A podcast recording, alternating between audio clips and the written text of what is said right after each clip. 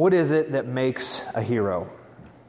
What are the qualities that would put someone in that category of, yes, this person is a hero? As I thought through this, I identified that some heroes famously lead thousands of men for the good of millions of people at the cost of incalculable sacrifice. Other heroes are a hero only to one. But for that one, the sacrifice is life changing. Um, maybe you can think of such a hero. No one else even knows they're a hero, but they changed your life. Some heroes publicly shoulder the weight of a nation upon their shoulders. Other heroes quietly take a stand when they know that what they're doing is right. And they do it when they're alone or when they're only surrounded by enemies. Both seeing the unseen, aiming for the unrealized, bringing into reality by the sheer force of will the justice which previously didn't exist. Some heroes look every bit the part. You look at this person, yeah, that's a hero. Others don't look the part. They are unacknowledged, denied, unbelieved, even maligned for their heroism. They are heroes nonetheless. And of course, the hero doesn't do their deed for the acclaim, a true hero. The hero is driven to heroics by a strong, personal conviction of what is right. Heroism requires vision, for the path that is taken is often previously unseen. Some, some heroes carve a path that has never been taken before. Other times, hero, heroism requires nothing less than the willingness to give what others aren't willing to give to pay the price that others would never even consider laying down. Either way, the heroism always comes at a personal cost, always for the good of another, always a choice that is made that didn't have to be made. Some heroes remain uncelebrated till long after they are due. Unseen, maybe even for the rest of their lives, posthumously recognized as heroes, but that doesn't make their contribution any less needed or any less valuable. And it's not, and though the beneficiaries of their heroism gain from their acts, they lose out by not recognizing the hero for themselves. And when we think about heroes in our lives, maybe there's a hero that you need to contact or recognize celebrate. Jesus is a hero that possesses all of those qualities. Most heroes will have one of those qualities. Jesus has all of those qualities. Jesus is more real a hero than anyone that you just saw on the screen. He gave infinitely more to win the infinitely valuable for the most undeserving of recipients, you and me. And this series, we've been looking at Jesus, the hero, in so many different storylines. We want to see Jesus for the hero that he is. We want to come to Jesus, embrace Jesus, celebrate Jesus. We want to stand with Paul, who was able to look at so many places in the Old Testament and just see Jesus everywhere. And in seeing Jesus there in unexpected places in Scripture, we see Jesus in our own lives. We see him at work where we wouldn't have seen him at work before. We see him moving pieces around where before we would have thought it was a problem. But now we see, oh, Jesus is doing something here. I see Jesus on display in the lives of people that maybe we wouldn't normally see it because we're looking for Jesus everywhere in Scripture. You remember the passage that we've kind of are launching this series off of um, from 1 Corinthians chapter 10, where Paul just talks about, he gives a list of events that happen in the Old Testament. He talks about the spiritual food and the spiritual drink and the spiritual rock, and he says the rock was Christ. And, and so we're looking at all these pictures of Christ in the Old Testament. Paul had it in his mind what Jesus was teaching the disciples on the, on the road to Emmaus, where he took them from Genesis, Exodus, Leviticus, Numbers, Deuteronomy, through the prophets, and he showed them everywhere that he was in the scriptures. The words were ringing in Paul's ear that, that Jesus spoke in John chapter 5, where he said, You search the scriptures because in them you think you have eternal life, and it is they that bear witness of me, but you refuse to come to me that you may have life. So this morning we're going to continue searching the Old Testament, using that passage in 1 Corinthians chapter 10 as a, as a launching pad and seeing Jesus in every passage in Scripture. And so I want to invite you to turn to Numbers chapter 16 and verse 41. Numbers chapter 16 and verse 41. We saw Jesus in the rock that was struck and the water came out. We saw Jesus in uh, the manna that came down from heaven. Uh, today we're going to see Jesus in the intercession of Moses and Aaron. Moses was a great interceder. Jesus is a great interceder. And this is going to be my, my goal for this sermon. I, I think this is going to be an unusual sermon that I'm not going to tell you to do anything. I don't think we're going to hit on a single command in this entire passage and in this entire sermon.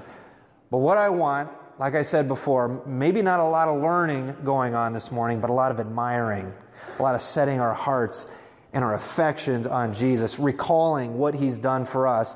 And it's helpful to see it played out. And we see this in Numbers chapter 16. What Moses and Aaron did for the Israelites, Christ did and does for us. So let's look at the story.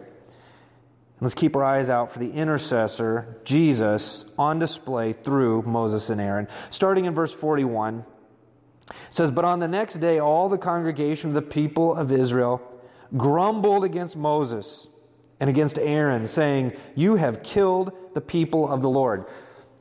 We'll touch on it here in a minute, but the, the, the episode leading up to this was there was a little rebellion, and God quashed it. People were killed. They blamed Moses. Verse 42 And when the congregation had assembled against Moses and against Aaron, they turned toward the tent of meeting, and behold, the cloud covered it, and the glory of the Lord appeared. And Moses and Aaron came to the front of the tent of meeting, and the Lord spoke to Moses, saying, Get away from the midst of this congregation, that I, that I may consume them in a moment. And they fell on their faces. And Moses said to Aaron, Take your censer and put fire on it from the altar and lay incense on it and carry it quickly to the congregation and make atonement for them, for the wrath has gone out from the Lord. The plague has begun. So Aaron took it as Moses said and ran into the midst of the assembly. And behold, the plague had already begun among the people. And he put on the incense and made atonement for the people. And he stood between the dead and the living and the plague was stopped. Now, those who died in the plague were 14,700, besides those who had died in the affair of Korah, that's the rebellion.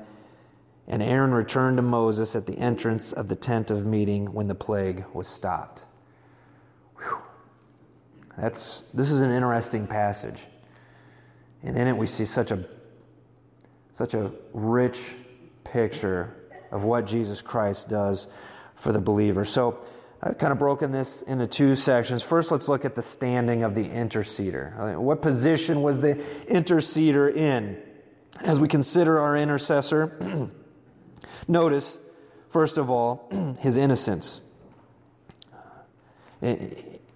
Basically, what happens at the beginning of chapter 16 is uh, Korah and his clan come and they say, Moses, you're, you're taking too much of too much of um, the credit for yourself. We're all holy before the Lord. You're no one special. We want to start uh, basically sharing the load with all of us. And uh, in verse 4, when Moses heard it, he fell on his face he was, with such humility. Uh, and he said to Korah and all the company, In the morning the Lord will show whose is his and whose is holy, and, and will bring him near to him. And the one whom he chooses, he will bring near to him. Do this. And then he gives them some instruction. He kind of lays a gauntlet out. He says, Listen, I'm not tooting my own horn here. We'll see who God decides is the leader. And, and you can read through that passage this week and you can see that God clearly, decisively chose Moses. Moses had no part in the rebellion. Moses was innocent. And um, he remained humble, though he was disrespected. He was innocent, though challenged. Without sin, though surrounded by sin. And in that quality, we see a picture of Jesus as he walked on this earth. He was a man that was accused and never accused back. He was a man that was lied about and never returned with lies. He was a man that was constantly surrounded by sin, the sin of his enemies, the sins of his loved ones. And yet he remained pure. This is critical for the kind of intercessor that we need. Moses was that kind of intercessor. Jesus is that kind of intercessor. But this brings us to an equally important component of Christ's intercession, also on display in the figures of Moses and Aaron. Not only was the intercessor uh, innocent, but we also see the intercessor's association, his connection. Um, in today's way of thinking, you want an intercessor that isn't associated with either party. You want someone that's really independent, unbiased. So they're a fresh mind coming in and not taking either side whatsoever. If you have a conflict, oftentimes my kids will have a conflict and they want me to come in and I, you need someone that's unrelated to the situation. That's our way of thinking. Um, but we see that God had a, a different way of doing it. God is brilliant in what he sought to accomplish rather than having a goal of impartiality to ensure a lack of bias, God flips it on its head. God says, I want an intercessor that is driven by bias. I want an intercessor between me and my people who is filled with partiality. I want an intercessor to be partisan, prejudice, pulling for the party that he's connected to and which side was Moses most connected to? Well, he was clearly connected to the people that sinned. He was connected to uh, the offenders. We know this from verse 1. We see that the people that started this rebellion in the first place were of the exact same tribe that both Moses and Aaron were part of. But think about Moses' situation. He's leading these people, and he looks out at these rebellious people that are about to be judged by God. And what does he see? He sees his sister, he sees nieces and nephews, he sees neighbors, he sees loved ones, he sees aunts, he sees uncles. He looks out, he sees his own people. He's one of them. So he is absolutely biased toward those people that he is leading. And not only that, but he's poured a lot into them. He's, he's risked a lot, given a lot to lead them into a better place. And that's how God wanted it. God wanted someone that was biased towards the people that he was representing. Um, we, we do want this in society sometimes. I think we've got a couple of attorneys in our church, and if I were accused of doing something wrong, I would want someone that knows me to go to trial for me. I would go to Jonathan, or if I was really hard up, I might even have Drew come and represent me. No, I'm not. I'm just kidding. Drew, Drew has represented us legally before. And, for me and my family, he's one of those people that we put in the category of, of a personal hero because he fought for us. And he worked harder than maybe he would for other clients. And he didn't charge us anything. And he went to bat for us because he loved us. And we knew that we were getting the absolute best legal representation that we could possibly have because his heart was with ours. And that's what Jesus is. He's connected with you. He's intertwined with you. He's committed to you. He's on your side. That's why it says in Hebrews, it says, He is not ashamed to call us brothers and sisters. He doesn't do it reluctantly. He's proud to say, I am one of them. They belong to me. We are of the same kind. And He goes to bat for you. He's on your side. But here's where God was brilliant. He placed an intercessor that was not only hopelessly biased toward the offenders, but also equally biased to the offended party. Jesus and Moses were just as equally biased towards God, towards the one that was offended. He was equally connected to the offenders and the offended. And we need both deeply. We see his connection uh, in verses 4 and 5. You look at verse 4 and 5, it says, When Moses heard it, he fell on his face. And then he says, Listen, the Lord, the Lord's going to show. I'm not going to defend myself, the Lord. And the Lord came through and the Lord defended him. You look at verse 42. It says, And when the congregation had assembled against Moses and against Aaron, they turned toward the tent of meeting, and behold, the cloud covered it. That's where the presence of God was. And it says, the glory of the Lord appeared. So here you have God actually manifesting his glory in favor of these two men, these intercessors. He's making it clear they are for me. And again, we see it in verse 50. It says, After this whole incident, Aaron returned then to, the Moses, uh, to Moses at the entrance of the tent of meeting. That is where the presence of God was manifest. So we have, we see here, we have in Christ an intercessor who is both hopelessly biased towards the, uh, the, the, the, the criminals, the rebellious, and also perfectly loyal and committed to the one who is the victim, the one who is the offended party. And again, and think about that passage in Hebrews chapter 2 and verse 11 where it says that he is not ashamed to call us brothers. That verse actually starts by saying, He who sanctifies and those who are sanctified are one. So, what we have here is this perfect intercessor who connects God with the rebellious because he's connected to us, he's connected to God. So now the sanctifier and the sanctified are one. That's what Jesus does. He fights for us. He's connected with us. He's connected with God. He fights for God's justice. He fights for God's holiness. But now let's turn our attention and examine not only what the intercessor's standing is, but let's look at what the intercessor's actions are. Let's look at the actions of the intercessor. The intercessor pleads. That's the job of the intercessor. Look at verse 22 in the middle of Korah's rebellion. Verse 20 says, The Lord spoke to Moses and to Aaron, saying, Separate yourselves from among this congregation, that I may consume them in a moment. And they fell on their faces and said, O God, the God of the spirits of all flesh, shall one man sin? And will you be angry with all the congregation? What are they doing? They're pleading on behalf of the people. And we see the same thing happen again in, uh, in verse uh, 47.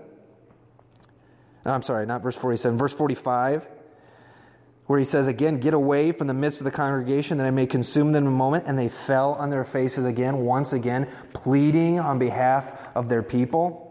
And Jesus does that for us.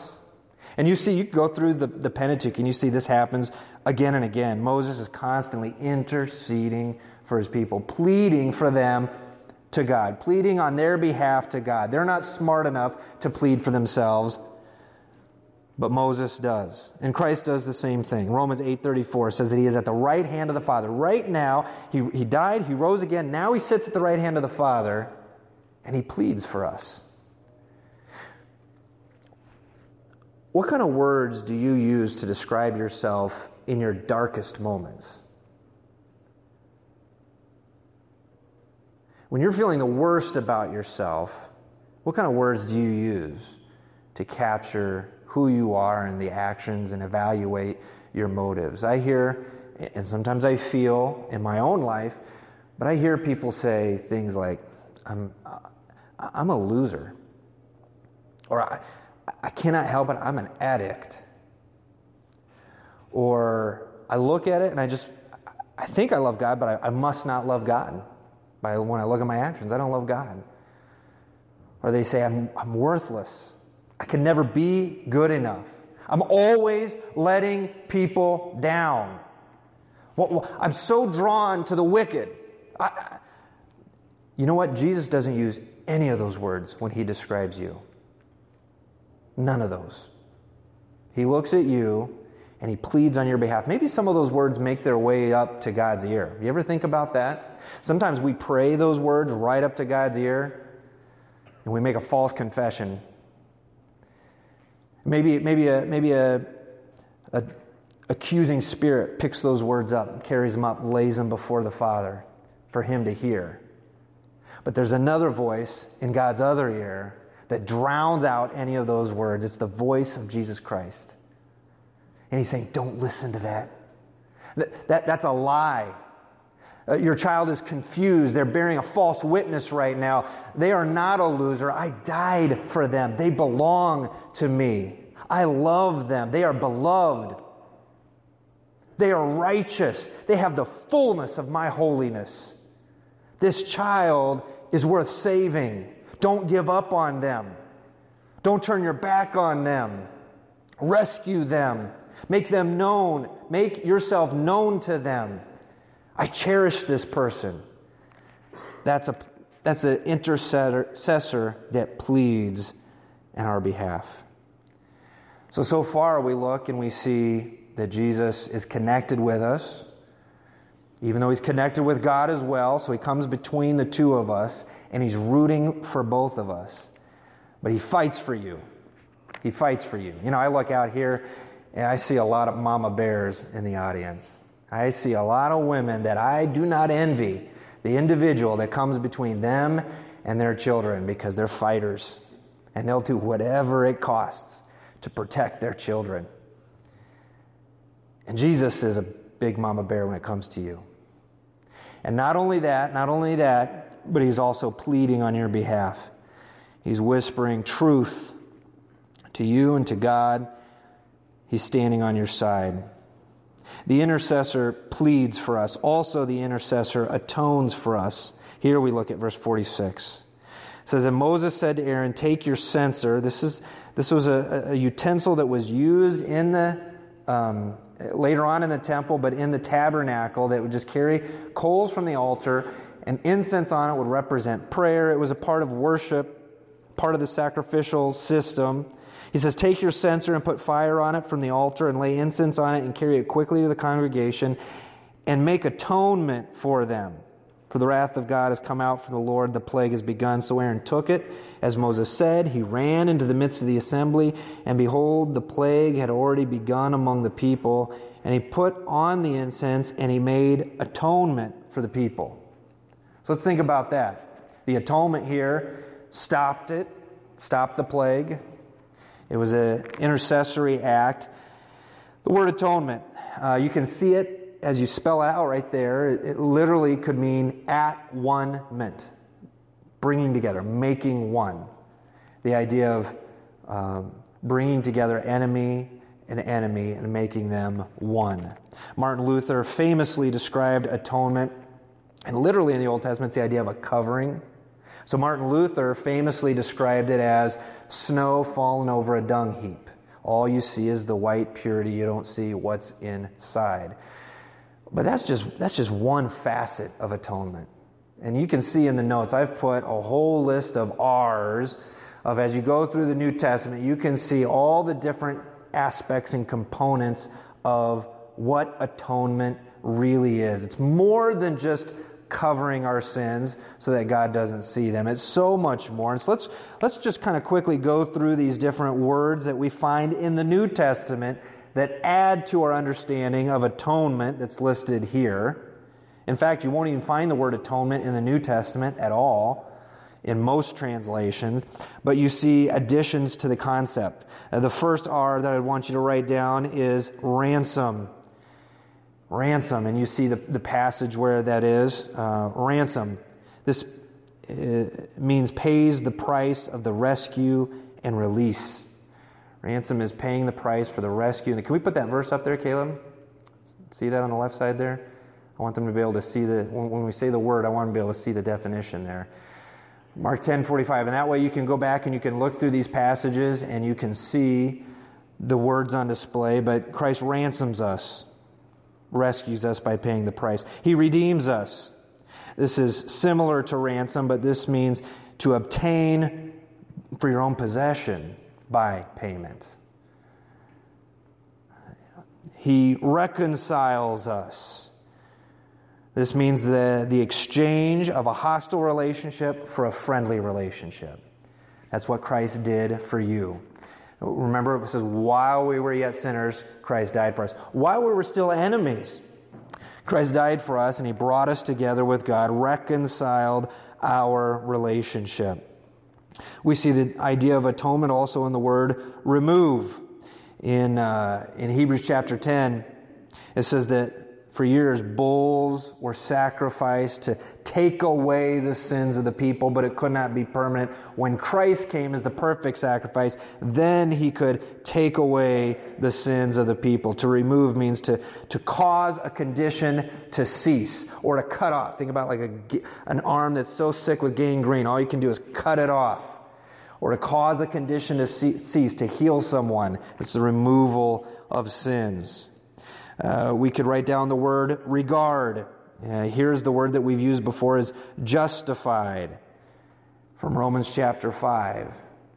To regard as just, to render innocent. Remember that word justified, that's a word you can write down there too.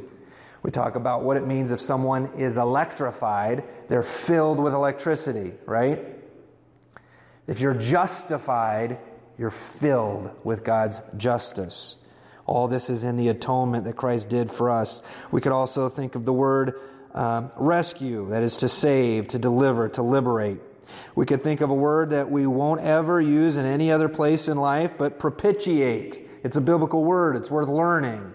Propitiate. That means to replace, uh, kind of a, a stand in victim, to satisfy the demands of an exacting God. That's what a sacrifice was. You think about the goat that once a year was sent out of the camp. Well, the people would lay their hands on it. It was like as if it was receiving their sins and then it was cast out. A stand in victim. I think of the word purify, which means to cleanse, to wash off. Um, in Hebrews chapter 1, verse 3, it's the King James says, He, after having risen, He purged us of all our sins. I like that word particularly. He purged us of all our sins. That's why personally I don't believe in the doctrine of purgatory that the Catholics teach. Because this says, once for all, He purged us of all our sins. There's nothing left to, left to be purged out of us. He purged us, cleansed us, cleaned us. One last one preserve. To keep safe from harm, to shield from the blow. This is the passage where it says that the wrath of God is coming, but we are preserved from the wrath of God. And as we look at all of these different components and aspects of this word atonement, it's not just one of these or even just one of these at a time. It's all of these, all at the same time, richly layered, multifaceted, abundantly applied to each of those who hold on to Jesus Christ. Notice also in our passage here in Numbers the urgency in which the intercessor went out to apply the atonement. Uh, Moses told him in verse 46, quickly go. In verse 47, it says that he ran into the people. Think about Aaron, what he's doing right there. He's got the incense. Imagine if this side of the congregation, imagine if there's a plague that's growing from that end all the way, just slowly spreading over. And Aaron can see it spreading, spreading, spreading and he bolts out and runs right down the center to create a line. That takes some courage, it took some urgency. He went and he stopped the plague. There was urgency in our intercessor's atonement. And last action, the intercessor stands between. He pleads, he atones, and he stands between. Verse 48 And he stood between the dead and the living, and the plague was stopped. Oh, man, just picture that in your mind. Piles of bodies consumed by plague and dead, and then a perfect line, and the living taking a deep breath of relief. Just as guilty as the other side, fully deserving everything they got, and then the incense slowly rising as Aaron holds the instrument and the smoke just blows through the wind. What a picture. A great line has also been drawn in the dust of this earth. It continues from the beginning of time all the way till now. It goes through all nations and people groups and regions and transcends every epoch that has ever existed. And you stand on one side of that line as well. The dead are on one side, Christ is in the center, and the living is on the other side. And that's where we stand. And that's why he's our hero. And that's what we come and celebrate every single Sunday. And maybe some of you recognize I, am not on that side of life. I am definitely on the side of death. Maybe you see it, you know it, but you're not ready. You, you can step over that line anytime. All you got to do is make your way to Jesus. And you can do that anytime you want. And I urge you to do it today. There's urgency in that call because we have no idea, not another hour is guaranteed to us. You may not be here next Sunday. I may not be here next Sunday. But if you find yourself on the other side of that line, would you just make your way to Christ in faith, depending on Him? But for those of us that are on this other side of the line, we rejoice. We breathe that big sigh of relief. And we look at that other side of death and rotting corpses, and we're like, and we say, I don't want any part of that. And every time we sin, we're going back to the other side. Having been given life, we go back to the other side. We don't want any part of that in our life. And so we're going to close with a song. I'm going to ask the worship team to come up. And like I said, not a lot of learning today, probably, but I hope a lot of admiring, a lot of inspiring. As we look at our hero, Jesus, let us also just Let's end on a note of celebration. We're going to sing a song. As they were doing the run through before the service, Rachel said, You just cannot sing this song without smiling. And I believe that to be true, and that's one of the reasons why we chose this song. So I'm going to ask you to stand. And uh, after we get done singing, Dan, you just come on, come on, come on up and uh, close us in prayer. All right? Let's go ahead and sing.